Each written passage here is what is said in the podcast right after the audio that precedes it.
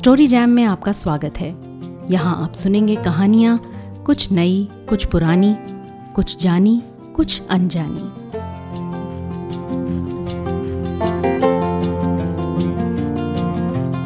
Story jam में अब तक आपने सुनी बहुत से प्रतिष्ठित लेखकों की रचनाएँ। आज एक थोड़ा अपरिचित नाम, आरती, यानी मैं। दिग्गजों की कहानियों के बीच आज हिम्मत बटोर मैं अपनी लिखी एक कहानी आपके साथ बांटना चाहती हूँ। अब आप इसे मेरी गुस्ताखी समझ मुझे माफ़ करें या मेरा हौसला बढ़ाएँ, ये आपकी मर्ज़ी। लेकिन जो भी मन में आए, कह ज़रूर डालिएगा कमेंट सेक्शन में। कहानियाँ हर वक्त हमारे चारों तरफ़ घट रही हैं, बन रही हैं। इन असंख्य कहानियों में से कभी कभी एक ऐसी होती है, जो आपके पाँव में उलझ जाती है।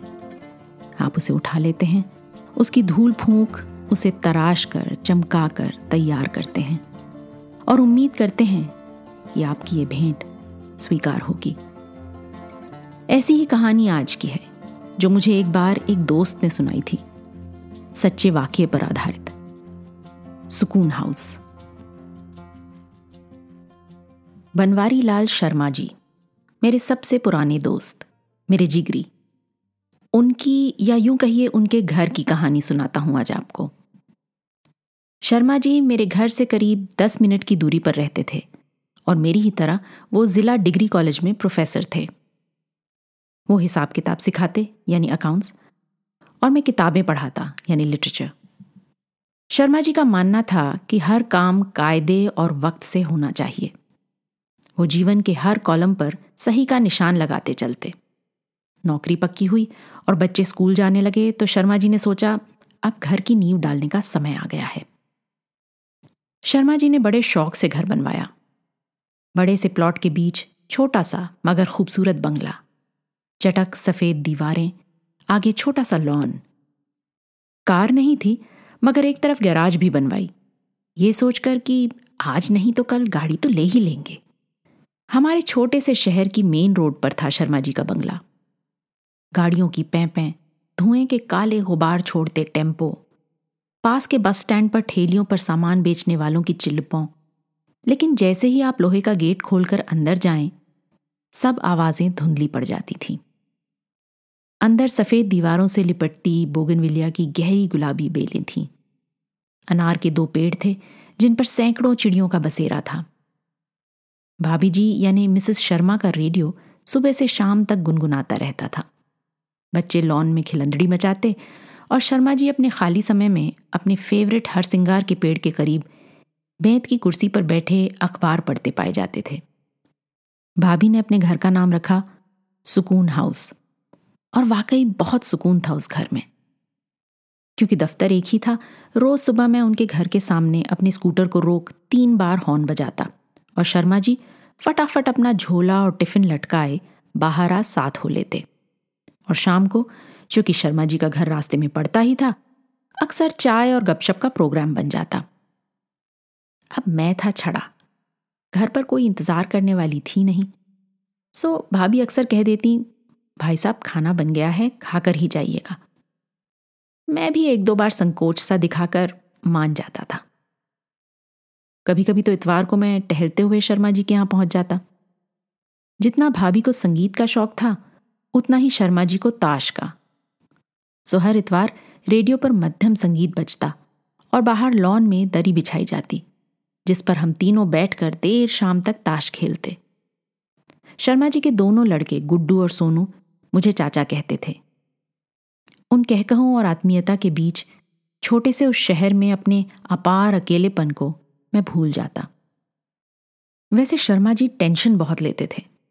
बच्चों की पढ़ाई की टेंशन, उनके फ्यूचर की टेंशन अपने बुढ़ापे की टेंशन। थोड़े कंजूस प्रवृत्ति के थे और जेब ढीली करने से कतराते थे। भाभी अक्सर टोकती, इन्हें समझाइए कैलाश भैया, हर समय घर को लेकर परेशान रहते हैं। कल फिर पहुँच गए थे ऊपर सीलन चेक करने। मेरे साथ बच्चों की स्कूल यूनिफॉर्म लेने नहीं चले। अरे तुम्हारे और तुम्हारे बच्चों के लिए ही छोड़कर जाऊँगा ये घर। शर्मा जी गुर्राए।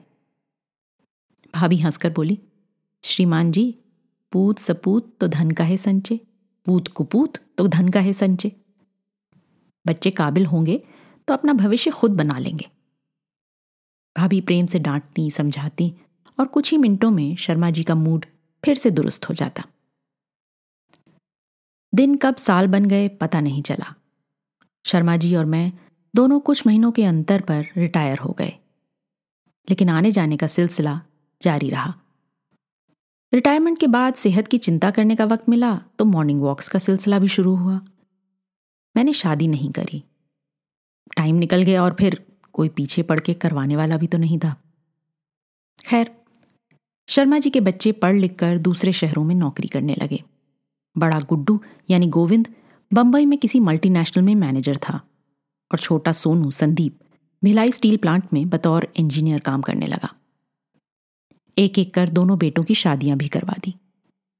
शर्मा जी मुस्कुराकर कहते, भाई, अब मैं अपनी सारी ड्यूटीज़ से फारिग हो गया ट्रूली रिटायर्ड लेकिन वो मुस्कान वक्त से पहले ही बुझ गई। भाभी को ब्रेन ट्यूमर हो गया। बहुत इलाज करवाया, बंबई भी ले गए, लेकिन कोई फ़र्क नहीं पड़ा। धीरे धीरे भाभी ने बिस्तर पकड़ लिया। फिर बोलना बंद कर दिया। सब भूलने लगी। शर्मा जी उनकी खूब सेवा करते। रेडियो करीब रख लेते, उनका सर सहलाते रहते, उन्हें खाना खिलाते और घंटों उनका हाथ अपने हाथ में लिए बैठे रहते। खाना बनाने के लिए एक लड़की रख ली, लाजो। लाजो ऊपर का सब काम भी करती थी।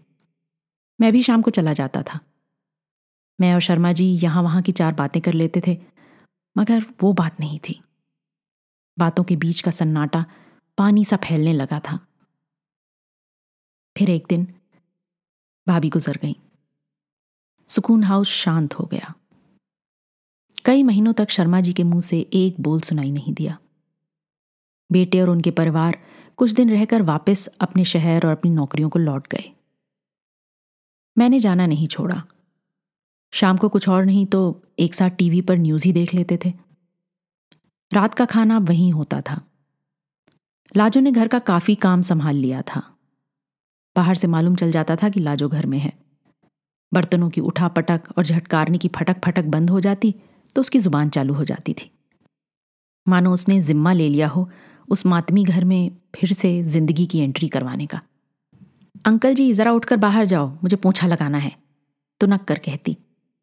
शर्मा जी चुपचाप अखबार उठाकर बाहर आ जाते।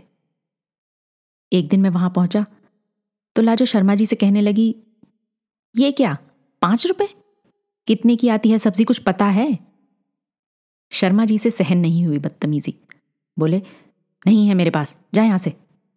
लाजो मेरी ओर देखकर मुस्कुराई, फिर पलट कर गुस्से से बोली, कद्दू ही आएगा इतने में। आप कद्दू खा खा कर नहीं थके, लेकिन मैं कद्दू बना बनाकर थक गई हूँ। और ये अंकल जी, ये तो कद्दू का नाम सुनकर भाग जाएँगे। बीस रुपए दीजिए, फूल गोभी और प्याज लाऊँगी। शर्मा जी ने चुपचाप बीस का नोट लाजो को थमा दिया।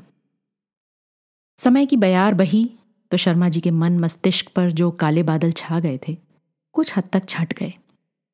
शर्मा जी ने फिर अपने रोज़ाना के रूटीन को उठाया, झाड़ा, पोछा अपनाया।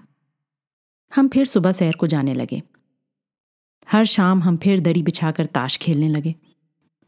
शब्द मुस्कान बने, मुस्कान हँसी और हँसी ठहाके। भाभी की कमी तो रही लेकिन उनकी याद को शर्मा जी ने कोने में प्यार से सजा दिया। वो उस पर रोज फूल तो अर्पण करते थे, मगर सारे दिन उसके सामने अब नहीं बैठते थे। आसपास की दुनिया बड़ी तेज़ी से आगे बढ़ रही थी, या यूँ कहिए कि बदल रही थी। हमारा छोटा सा शहर अब बड़ा हो गया था। आसपास के सब घर टूट टूट कर या तो दुकानों में तब्दील हो गए थे, या फिर बिल्डर फ्लैट्स में। जब बस स्टैंड सामने से हटकर शहर के बाहर बना दिया गया तो हमने सोचा कि शायद अब कोलाहल कम हो। लेकिन कुछ ही दिनों में वहाँ बुलडोजर आ गए। जोरों शोरों से काम शुरू हुआ। पता चला, वहाँ शहर का पहला मॉल बनने वाला है। कभी कभी प्रॉपर्टी डीलर्स के फ़ोन शर्मा जी को भी आते थे। ये पूछने के लिए कि क्या वो सुकून हाउस बेचेंगे? हर बार उनका ऑफ़र कुछ लाख रुपए बढ़ जाता। बात कई करोड़ तक पहुँच गई। लेकिन शर्मा जी पहला वाक्य सुनकर ही फ़ोन पटक देते थे। आसपास खरपतवार से युगी इमारतों के बीच घास की हरी चादर पर बैठा शर्मा जी का छोटा सा सफ़ेद बंगला एक फूल सा चमकता रहा। फिर एक फ़ोन आया, जिसने सब कुछ बदल दिया। मैं वहीं शर्मा जी के यहाँ था जब फ़ोन बजा। इस वक्त? इस वक्त कौन फ़ोन करेगा? बड़बड़ाते हुए शर्मा जी दूसरे कमरे में गए। जब लौटे तो कुछ अजीब से मूड में थे। मैंने पूछा कि क्या हुआ? तो कहने लगे कि बेटे का फ़ोन था। वो अपनी बीवी बच्चों के साथ दो दिन बाद वापस आ रहा है। हमेशा के लिए। ये तो खुशी की बात है शर्मा जी। बच्चे साथ रहेंगे तो आपका दिल भी बहल जाएगा। मैंने कहा। लेकिन चिंतामणि शर्मा जी को लगा कि कहीं कोई और बात तो नहीं, जो इस तरह अचानक गोविंद बीवी बच्चों को लिए आ रहा है। कहीं नौकरी में कोई परेशानी तो नहीं? आप फ़िक्र कुछ ज़्यादा ही करते हैं, शर्मा जी। अरे, बच्चों के आने की तैयारी करिए, मैंने हिदायत दी। शर्मा जी ने मेरी बात मान ली। अपने दिमाग से आशंका के जाले झड़ाकर अपने बेटे बहू और उनसे ज़्यादा अपने पोता पोती के स्वागत की तैयारी में जुट गए। अगले दो दिन में शर्मा जी ने पूरे घर में उथल पुथल मचा दी। लाजो से कहा कि सारे पंखे खिड़की साफ़ करे। दोनों सोने के कमरों में नई साफ़ चादरें बिछवाई। आँगन बाल्टियों पानी डालकर धुलवाया। ऊपर से लाजो के काम में तब तक मीन मेख निकालते रहे, जब तक उसने झाड़ू पटक कर नौकरी छोड़ने की धमकी नहीं दे दी। गोविंद अपने परिवार के साथ आया और उसके पीछे पीछे पहुँचा उनके सामान से लदा हुआ ट्रक। देखते ही देखते सामान घर भर में समा गया। हफ़्ते भर में गोविंद की पत्नी रचना ने रसोई की बागडोर संभाल ली और पोते पोती ने टीवी रिमोट की। शर्मा जी ने बाहर आँगन में कुर्सियाँ मेज लगा ली। वहाँ एक दो गेम ताश के हम खेल लेते थे। शर्मा जी के यहाँ ज़्यादा देर रुकने में अब झिझक महसूस होने लगी थी। एक दिन खेल अच्छा जम रहा था। शर्मा जी बड़े शौक से बोले, भाई आज खाना खाकर ही जाना। कई दिनों से जल्दी भाग जाते हो। शर्मा जी सालों से ठीक साढ़े सात बजे खाना खा लेते थे। उस दिन साढ़े सात बजे, फिर आठ, फिर नौ। ताश का खेल कब का खत्म हो चुका था? अंदर बैठक में सब टीवी देख रहे थे। शर्मा जी ने एक बार आवाज़ भी लगाई। अरे गुड्डू, खाने का क्या प्लान है भैया आज? कुछ क्षण बाद अंदर से जवाब आया, पापा थोड़ा रुक जाओ ना, अवार्ड स्पेशल आ रहा है। कुछ देर और हम बाहर बैठे राजनीतिक टीका टिप्पणी करते रहे। शर्मा जी मुझे न्योता देकर वापस नहीं ले सकते थे। मैंने भी सोचा कि कहीं मेरे जाने से शर्मा जी को बुरा ना लगे। लेकिन बातों की टोंटी अब टप टप कर थम गई थी। आखिर मैंने उठकर कह दिया, शर्मा जी, अब इजाज़त दीजिए। कल सुबह स्कूटर ठीक कराने जाना है। आप तो जानते हैं, जल्दी पहुँच जाओ तो कुछ काम हो पाता है, नहीं तो सारा दिन यूँ ही निकल जाता है। शर्मा जी कुछ नहीं बोले। बस हाथ जोड़ दिए। ऐसा नहीं था कि शर्मा जी खुश नहीं थे। आखिर उनके बेटे और उसके परिवार ने फिर सुकून हाउस में जान डाल दी थी। लेकिन जैसी खुशी सब कहते थे कि उन्हें होनी चाहिए, वो नहीं थी। शर्मा जी अपने ही घर में बिन चप्पू की नाव की तरह यहाँ से वहाँ डोलते रहते। बरसों से अपने रूटीन के पाबंद शर्मा जी के लिए चाह कर भी अपनी आदतें बदलना मुश्किल था। पहाड़ से दिन के लिए रूटीन एक सीढ़ी की तरह था। एक पाँव के बाद एक पाँव रखते जाओ तो दिन निपट जाता था। शर्मा जी ने अपने आप को ढालने की भी बहुत कोशिश की। मुझसे कहने लगे, गलती मेरी ही है। इतने साल बच्चों को देखना, संभालना माला का काम था। वो बहुत अच्छे से मैनेज कर लेती थी। मेरे और बच्चों के बीच की कड़ी थी वो। शर्मा जी ने कड़ी जोड़ने की कोशिश करी, लेकिन गोविंद घर पर होता नहीं था। पोते की आँखें टीवी नहीं छोड़ती थी और पोती की मोबाइल। दिन भर उसके अंगूठे, दाना चुकती चिड़िया से टक टक मोबाइल पर लगे रहते। बहु रचना ज़्यादा नहीं बोलती थी और उसका काफ़ी समय अपने कामों में निकल जाता था। उसने यानी रचना ने सुकून हाउस को मॉडर्नाइज करने का जिम्मा अपने सर पर ले लिया था। हफ़्ते भर में घर के पर्दे बदल गए, दीवारों पर टंगी फ़ोटो उतर गई और उनकी जगह रंग बिरंगी पेंटिंग्स ने ले ली। एक शाम बाहर बहुत सारा सामान रखा था। शर्मा जी ने बताया कि रचना ने कबाड़ी बुलाया है घर का पुराना फर्नीचर बेचने के लिए। कबाड़ी अंदर से सामान उठा उठा कर ला रहा था। शर्मा जी देख रहे थे। हर कुर्सी, हर मेज, हर लकड़ी के टुकड़े में उनकी यादें बसी थीं। उनकी आँखों में दर्द के गुबार उठते देख रहा था मैं। तभी कबाड़ी रेडियो लेकर आया। वही रेडियो जो भाभी हमेशा अपने करीब रखती थी, जो हमारी शामों का साथी था। शर्मा जी ने कबाड़ी के हाथ से वो रेडियो झपट कर ले लिया। पीछे पीछे रचना आ रही थी। अपनी छटपटाहट में शर्मा जी से रहा नहीं गया। बोले, तुम्हें किसने कहा इसे बेच दो? मैंने कहा। लेकिन पापा जी, ये रेडियो काम नहीं करता तो मैंने सोचा, काम तो मैं भी नहीं करता। मुझे भी बेच दो।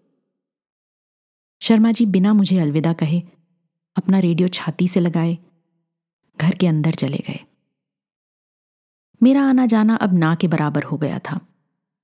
एक दिन सब्ज़ी मंडी में लाजो मुझे मिल गई। कहने लगी कि अब किसी को उसके हाथ का बनाया खाना पसंद नहीं आता। उसके पैसे भी इसलिए कम कर दिए थे। लेकिन शर्मा जी, उसे अब भी चुपके से उसके बकाया पैसे दे देते थे। मैं समझ सकता था। शर्मा जी की भंवर सी घूमती दुनिया में लाजो एंड बैंड बोलती लाजो। एक ठहराव थी। लाजो भी मेरे बारे में ऐसा ही कुछ सोच रही थी। कहने लगी, अंकल जी, आपने आना क्यों छोड़ दिया? सच बताऊँ तो वो अंकल जी को अकेले ताश खेलते देख बड़ा दुख सा हुए। एक दो दिन बाद मैं फिर शर्मा जी के यहाँ पहुँच गया। सोचा था कि शर्मा जी से कहूँगा कि अब वो मेरे गरीब खाने पर आ जाया करें। इतने साल उनकी मेजबानी के मज़े लिए तो अब मुझे मौका नहीं देंगे? ये सब कह पाता उससे पहले शर्मा जी मेरी बाह पकड़ मुझे लॉन की तरफ़ ले गए। दो चार मेरे गायब होने के शिकवे कहे। फिर बताने लगे कि छोटे बेटे संदीप का फ़ोन आया था। वो बीवी और बच्चों को लेकर आ रहा है छुट्टियाँ मनाने। मुझे ताज्जुब हुआ। वो संदीप जो पिछले दस साल से, साल में दो बार आता था, एक दो दिन के लिए, वो छुट्टियाँ बिताने आ रहा था। जब तक भाभी थी पूरा कुनबा एक छत के नीचे जुटाने की कोशिश करती रहती थी। कभी एक आता तो कहती, दूसरे की याद आ रही है, काश वो भी होता। अब सुकून हाउस में सब होंगे, लेकिन वो खुद नहीं। खैर, शर्मा जी के बेटे नंबर दो के परिवार के आने की तैयारियाँ शुरू हुई। सुकून हाउस में शर्मा जी के कमरे को छोड़कर दो और बेडरूम थे। एक में गोविंद और रचना सोते थे, दूसरे में बच्चे। शर्मा जी ने गोविंद से कहा कि बच्चों को कुछ दिन के लिए अपने कमरे में एडजस्ट कर ले।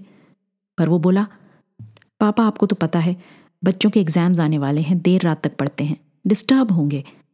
आप टेंशन मत लो, मैं छोटे से बात कर लूँगा, सब एडजस्ट हो जाएँगे. एक शाम जब मैं पहुँचा, संदीप और उसकी बीवी अनु लॉन में अपने बेटे को खिला रहे थे। संदीप मुझसे बड़े अपनेपन से मिला। बेटे से बोला, देखो अथर्व ये दादा के बेस्ट फ्रेंड हैं। जैसे ईशु तुम्हारा है ना, वैसे ही। मैंने कहा, सबको एक साथ देखकर अच्छा लगता है। कितने दिन की छुट्टियाँ हैं सोनू? देखते हैं। वैसे मेरी तो छुट्टी दो हफ़्ते और है, पर अनु को यहाँ अच्छा लग रहा है। फिर कुछ सोचकर बोला, यहाँ अनु की कोचिंग क्लासेस का काम अच्छा चल सकता है। डिमांड है अभी इस शहर में। देखिए, हो सकता है हम यहीं टिक जाएँ, हंसकर बोला। मैंने शर्मा जी से कुछ नहीं कहा। उनके घर की बात है, मैं क्या कहता? अब शर्मा जी सुबह मेरे घर आ जाते थे और फिर हम वहीं पास के पार्क में पाँच छह राउंड मार लेते थे। उस दिन शर्मा जी थोड़े लेट पहुँचे।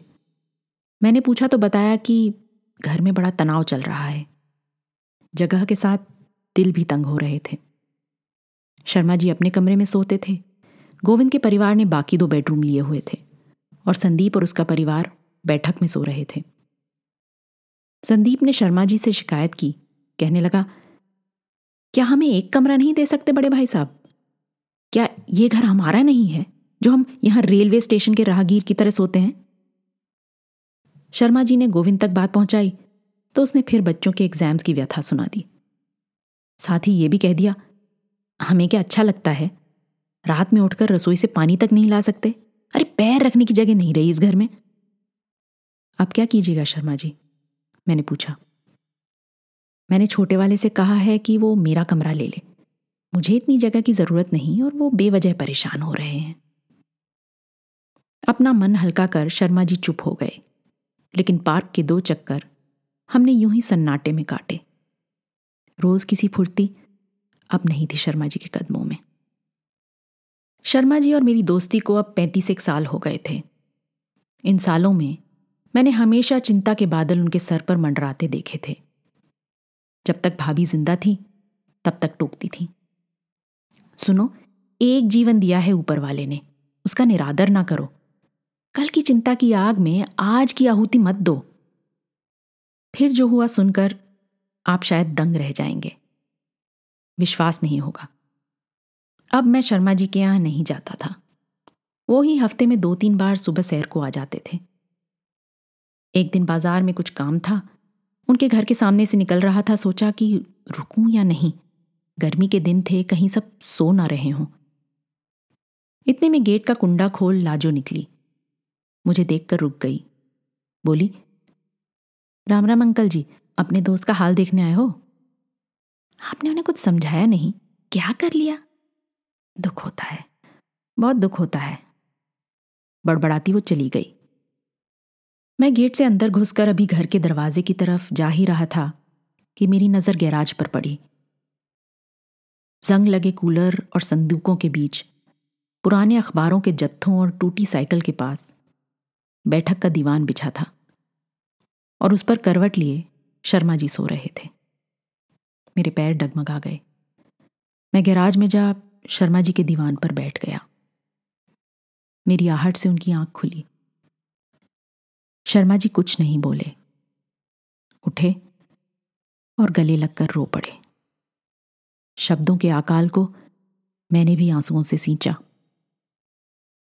कुछ देर बाद शर्मा जी ने बताया कि बैठक में उनके सामान और सुबह सुबह की खटपट से सबको परेशानी हो रही थी, इसलिए कुछ दिनों से वो वहीं गैराज में रह रहे थे। लेकिन पिछली रात कुछ ऐसा हुआ था कि उनके सब्र का बाँध टूट गया था। देर रात शर्मा जी गुसलखाने जाने के लिए गैराज से घर में गए। किसी को परेशानी ना हो इसलिए अंधेरे में टटोलते पहुँचे। अभी वहीं थे कि गुसलखाने की खिड़की से आवाज़ें सुनाई दी। दबी, छुपी आवाज़ें, नापती, तोलती आवाज़ें, सौदेबाजी करती आवाज़ें, उनके बेटों की आवाज़ें। उनकी बातों से ज़ाहिर था कि एक ऐसा मसला था जो कुछ समय से उनके बीच चल रहा था। और अब जाकर समझौता हुआ था। सुकून हाउस को तोड़कर तीन मंजिला बिल्डर फ्लैट्स बनेंगे। एक एक दोनों भाइयों के लिए और एक बेच दिया जाएगा जिसका मुनाफा वो आपस में बांट लेंगे। संदीप के बचपन का दोस्त कमल इलाके का प्रॉपर्टी डीलर था। सब कागजात और काम करवा देगा। पिता को कैसे पटाना है? इसके गुर भी उसने सिखाए थे। शर्मा जी का भविष्य अभी अनिश्चित था। दोनों भाई उन्हें दो दो महीने अपने घर रख लेंगे। और फिर नागपुर वाली बुआ जी हैं, देहरादून वाले चाचा जी हैं। रिश्तेदारों से भी मिलना चाहिए पापा को। घर में बैठे रहते हैं। शर्मा जी सब सुन गैराज में वापस आ गए। सुबह अपनी बेंत की कुर्सी पर बैठे एक टक लॉन को देखते रहे। अनार के पेड़ों में चहकती चिड़ियों की आवाज़ें सुनते रहे और ऊपर वाले से सवाल जवाब करते रहे। उस रात डील पक्की करने के बाद संदीप अपने परिवार समेत भिलाई लौट गया।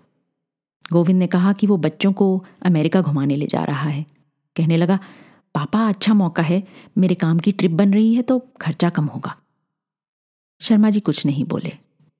जब लाजो आई, उसे कहा, लाजो, मेरे कमरे में छज्जे पर एक छोटा सा काला सूटकेस रखा है।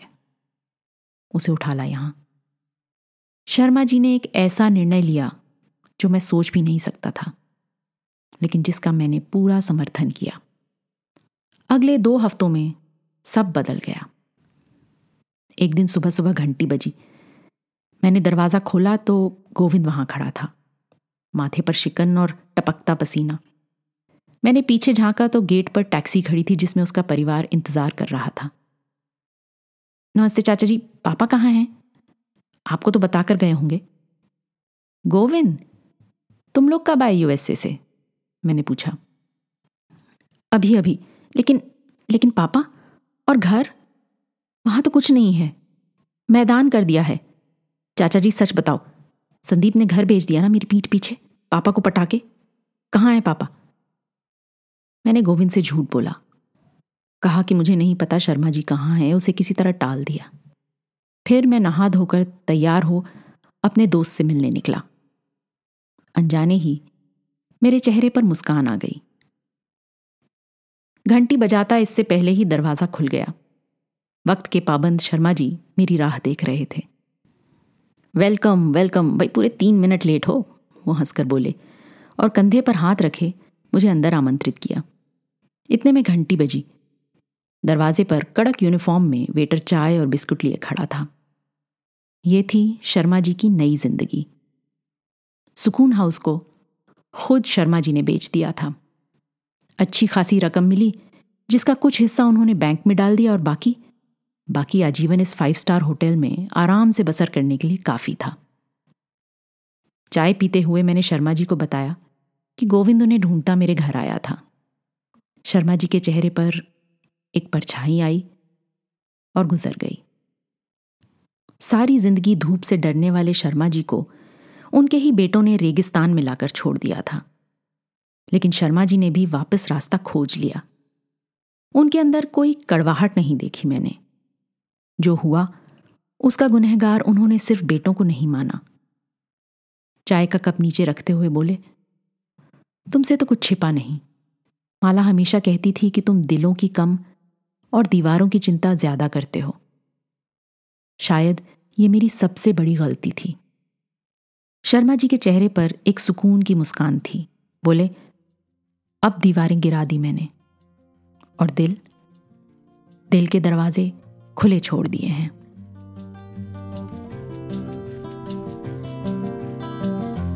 मैं हमेशा आपसे पूछती हूँ कि कहानी कैसी लगी? आज भी वही सवाल। आज की कहानी आपको कैसी लगी? ज़रूर बताइएगा। अपने कमेंट्स अपने विचार ज़रूर शेयर कीजिएगा। और अगर कहानी अच्छी लगी तो इसे शेयर भी कीजिएगा। अगली बार फिर मिलेंगे एक और कहानी, लेख या कविता के साथ। तब तक अलविदा।